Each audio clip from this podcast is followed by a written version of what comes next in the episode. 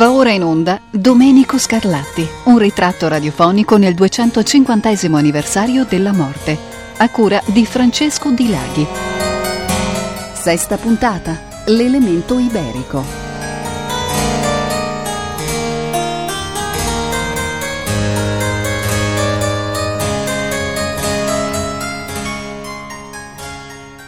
Accennavamo eh, nella puntata precedente al problema della cronologia delle sonate. È opinione abbastanza condivisa che la gran parte delle oltre 500 sonate di Scarlatti sia stata composta nella seconda metà della sua vita, cioè nel periodo portoghese prima e spagnolo dopo, in considerazione del fatto, molto semplice, che gran parte delle sonate recano appunto tratti evidenti e inconfondibili del folklore musicale iberico. E questo è appunto l'argomento della trasmissione di oggi. Il flamenco e il cante, come lo chiamano gli spagnoli, il folklore iberico è essenzialmente questo. Ma e qui emerge subito una difficoltà, perché ogni tentativo di definire e circoscrivere l'argomento è in realtà impossibile e lo è per vari motivi. In primo luogo perché il flamenco stesso è indefinibile non è una forma, è tutt'al più uno stile, ma uno stile che implica nella stessa misura il canto, la musica strumentale e la danza. È poi indefinibile perché il flamenco, come tutte le culture popolari, non ha alcuna tradizione scritta e quindi nessuno in realtà può sapere cosa ascoltasse Scarlatti due secoli e mezzo fa. È indefinibile anche perché le varianti regionali, anche di una stessa danza, per esempio nel caso della jota, sono molto forti. Queste stesse difficoltà a definire il, il, flamenco indussero due grandi artisti spagnoli, Manuel de Faglia e Federico García Lorca, ad organizzare nell'ormai lontanissimo 1922 un festival a Granada proprio sul flamenco, sul cantejondo, con lo scopo di studiarne il carattere, correggere il travisamento commerciale che se n'era fatto nell'Ottocento e, nei limiti del possibile, ristabilire l'originalità e la vera natura dello stile. I modi e le forme del flamenco sono dunque difficilmente definibili e classificabili, però d'altra parte è anche vero, ed è quasi un paradosso, che ogni volta che nel corso di una sonata di Scarlatti emerge un elemento di questo tipo, anche momentaneamente, ebbene subito esso risulta un tratto evidente, perfettamente riconoscibile e, e sempre inconfondibile. Ma il problema della presenza di questo elemento popolare nelle sonate si allarga in realtà anche a, inattesi risvolti sociopolitici. Infatti, il repertorio flamenco era apertamente osteggiato e combattuto dalla cultura dominante all'epoca e, e dalla politica ufficiale. Proprio al tempo di Scarlatti si arrivò a proibirne le esecuzioni in pubblico. Perché? Perché era la musica dei reietti, della feccia della società, eh, zingari, arabi, oltre agli strati più bassi della popolazione andalusa. E di conseguenza era molto, si potrebbe dire, politicamente scorretto citare questo, eh, questo tipo di musica. Perché allora Scarlatti, musicista di corte, era alla corte del, della regina, la fa propria in termini così sistematici ed evidenti? È un altro elemento del mistero Scarlatti. Ma veniamo adesso alla musica, per ascoltare due sonate nelle quali questo colore iberico è particolarmente evidente ed anzi è protagonista incontrastato della scena. In tutti e due i casi è un incessante ritmo di danza a sostenere la composizione. Nella sonata K450 in Sol minore, una sonata molto conosciuta, eh, si insiste sempre sull'ossessività ritmica di un tango gitano. La ascoltiamo nella esecuzione al clavicembalo di Christophe Rousset.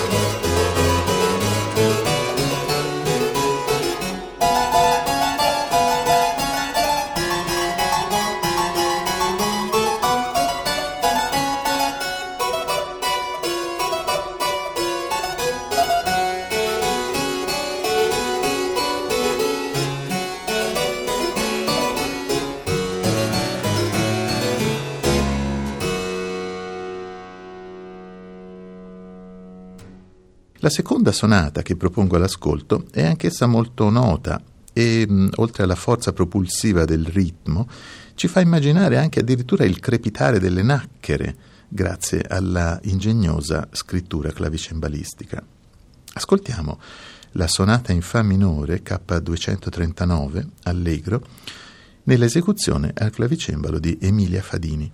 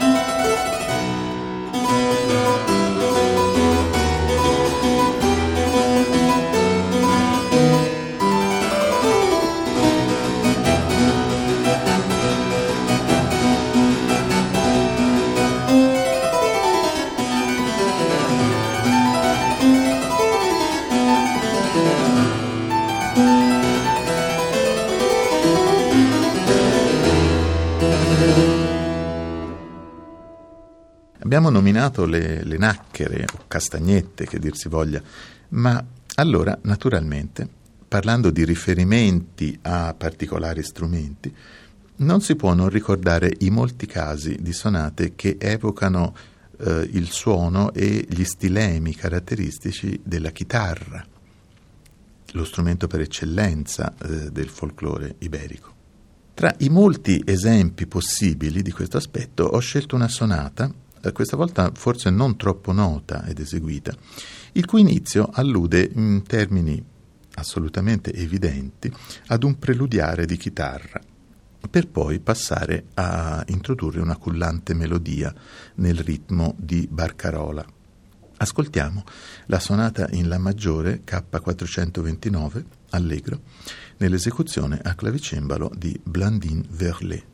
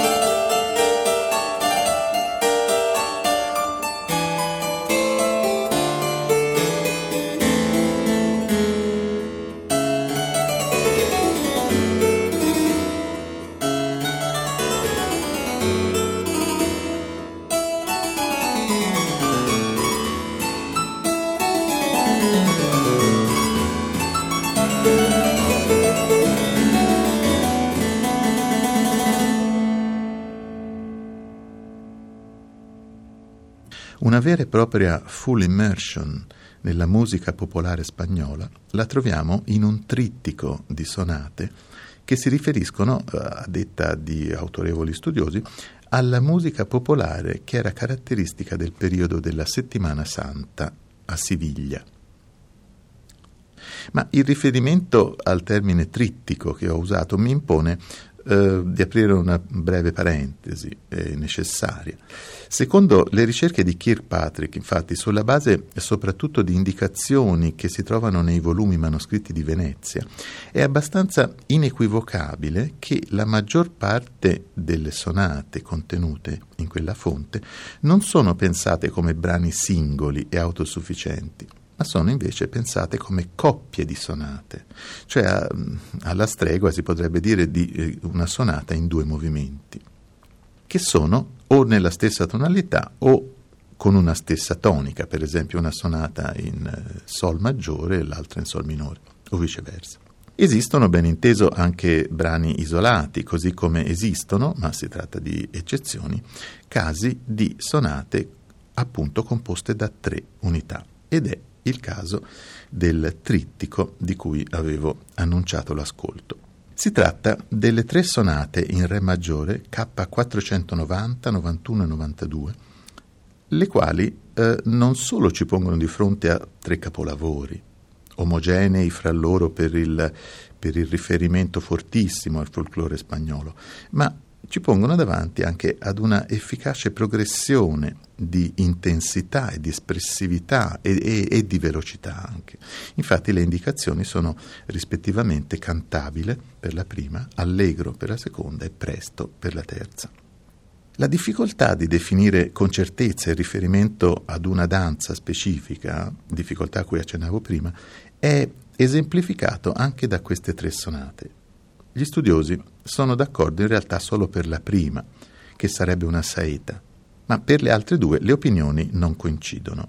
Una seguidiglia sevigliana e una buleria secondo alcuni, un bolero di Maiorca e un fandango portoghese secondo altri.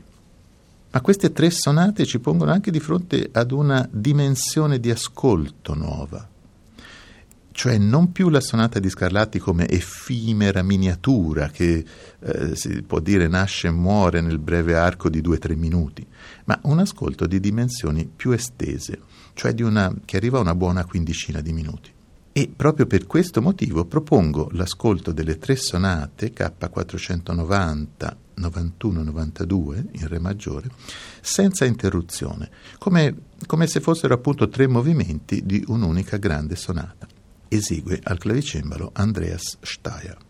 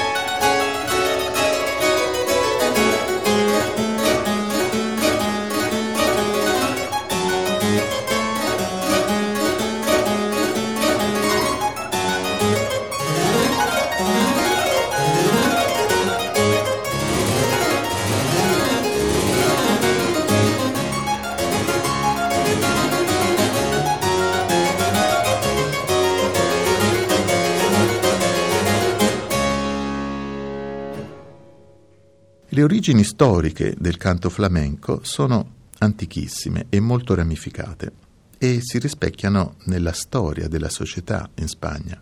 Il cante hondo, infatti, è un singolarissimo punto di incontro tra le culture popolari di gruppi tra loro apparentemente eterogenei, ma destinati a convivere.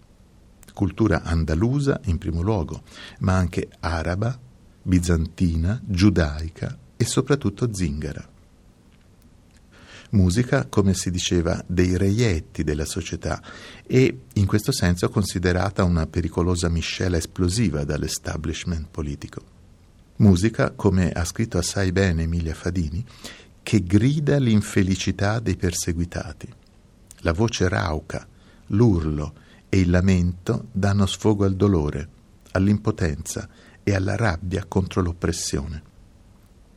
Se è complesso e problematico identificare la danza specifica che può aver ispirato Scarlatti in questa o in quella sonata, è ancora più difficile e sottile identificare gli elementi legati al canto flamenco vero e proprio, che sappiamo si muove con una estrema libertà e con inflessioni della voce particolarissime e praticamente impossibili anche ad essere messe per iscritto. Il canto flamenco in realtà è stato studiato e lo stesso De Faglia, non nominavamo prima, ne ha tracciato nero su bianco gli aspetti salienti. Ma non è certo qui il caso e il luogo per riferimenti che, che inevitabilmente coinvolgono aspetti squisitamente tecnico-musicali. Infatti anche Scarlatti fa largo uso di quelle particolari scale melodiche, di quei particolari giri armonici, di quei ritmi sincopati che furono studiati e analizzati da De Faglia.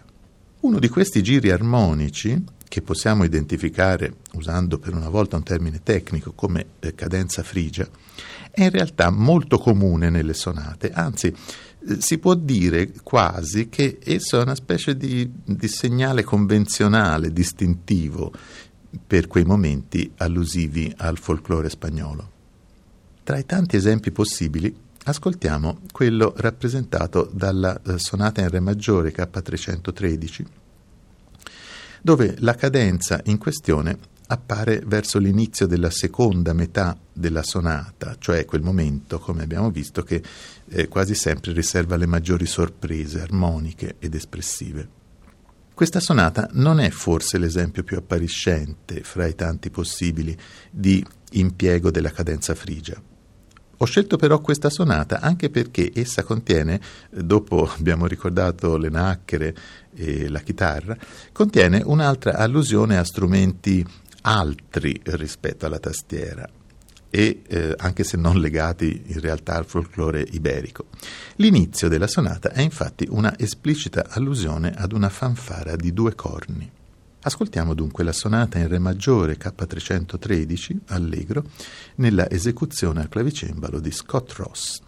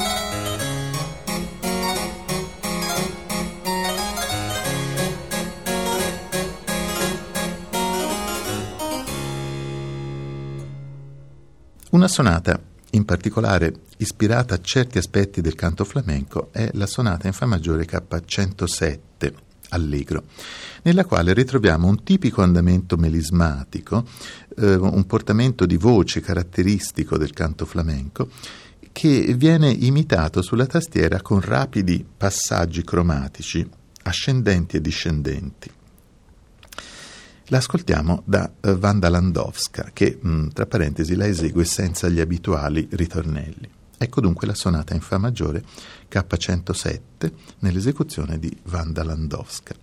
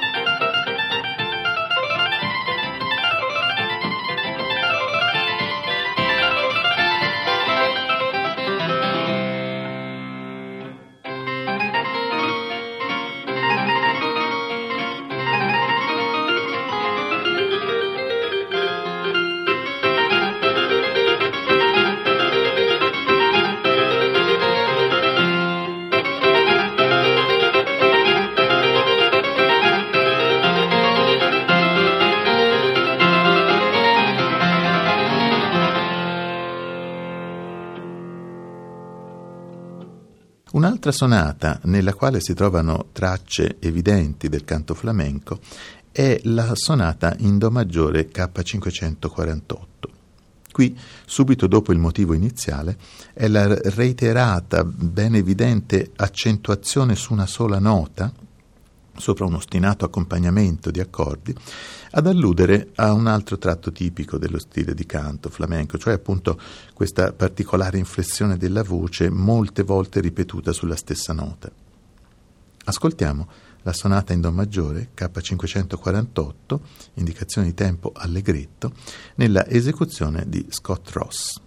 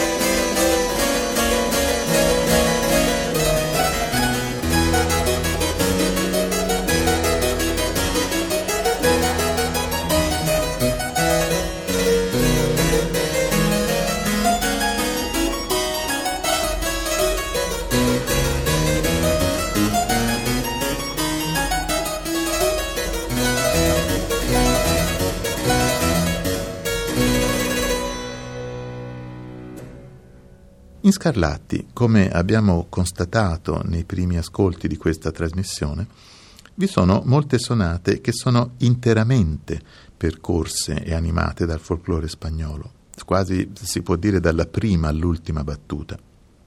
Ma non è questo il caso più comune.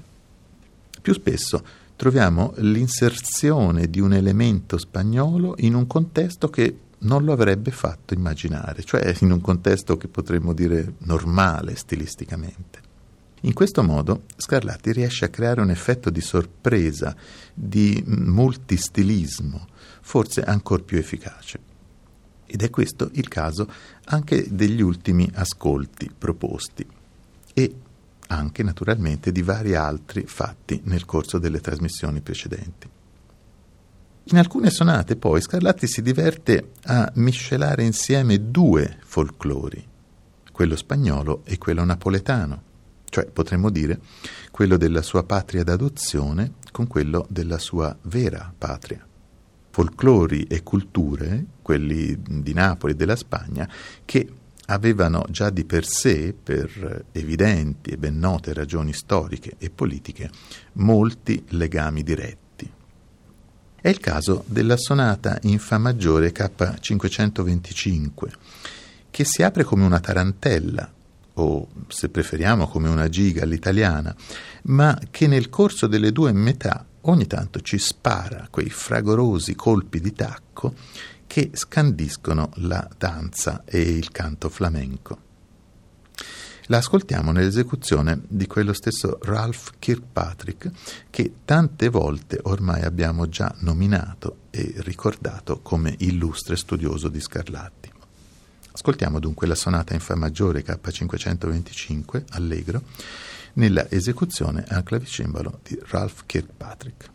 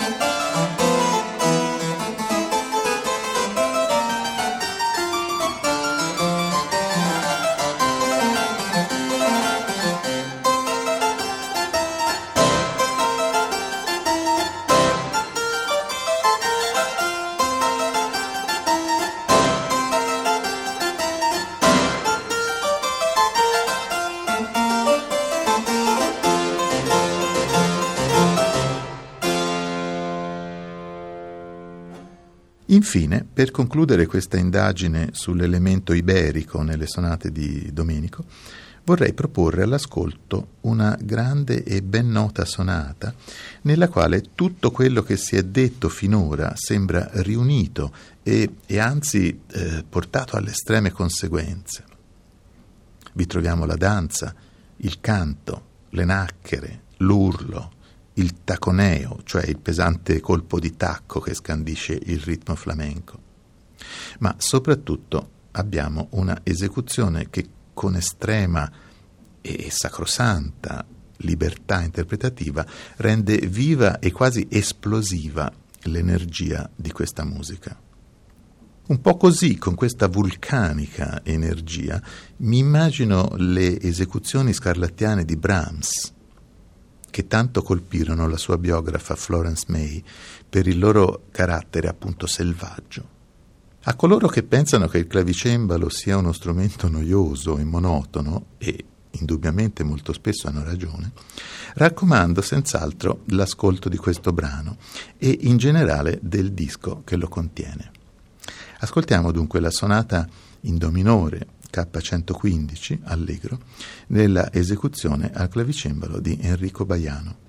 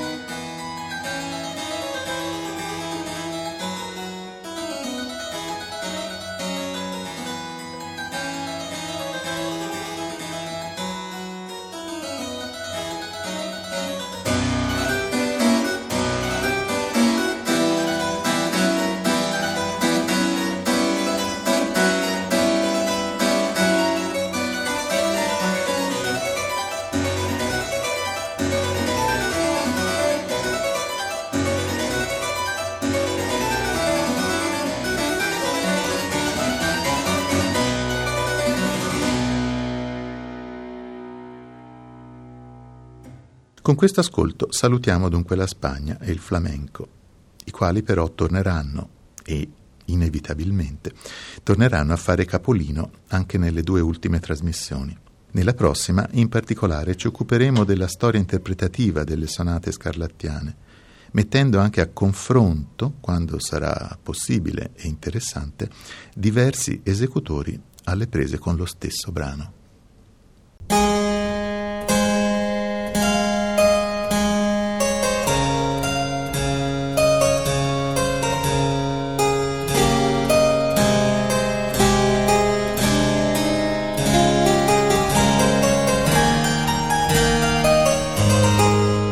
Abbiamo trasmesso Domenico Scarlatti, un ritratto radiofonico nel 250 anniversario della morte, a cura di Francesco Di Laghi. Sesta puntata, l'elemento iberico.